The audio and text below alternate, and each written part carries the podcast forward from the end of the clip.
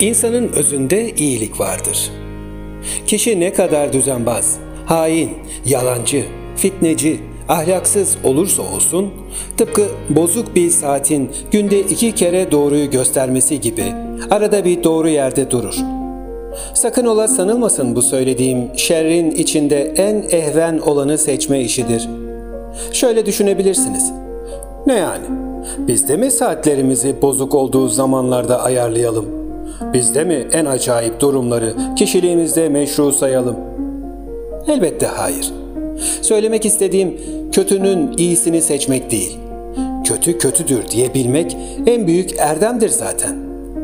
Bu tip kişilerin günde iki kere doğruyu gösteren saat gibi olması iyinin değil, bizzat kendisinin yani kötülüğün sahibinin işine yarıyor olabileceği yönünde.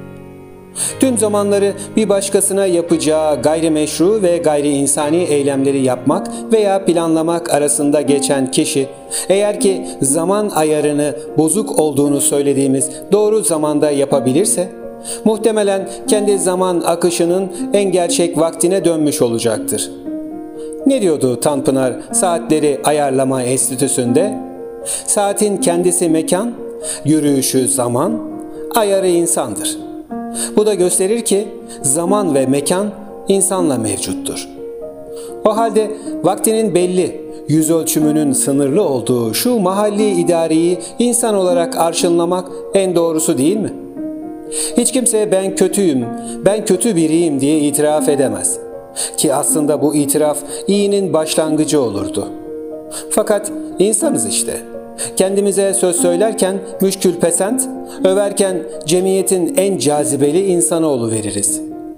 Bana soracak olursanız, biz insanların kendine söylediği en büyük yalan, iyi biri olduğu yalanıdır.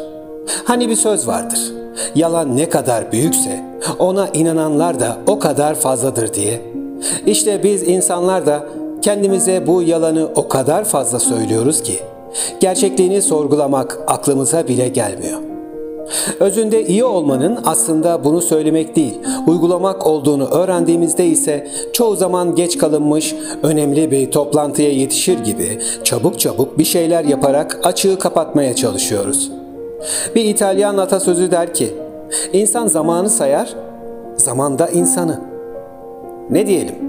En azından günde iki kere doğruyu gösteren saatlerin hatrına vaktimizi ayarlamayı öğrenebilirsek, belki zamana göre değil de insana göre yaşamayı da öğrenebiliriz. Sağlıcakla kalın.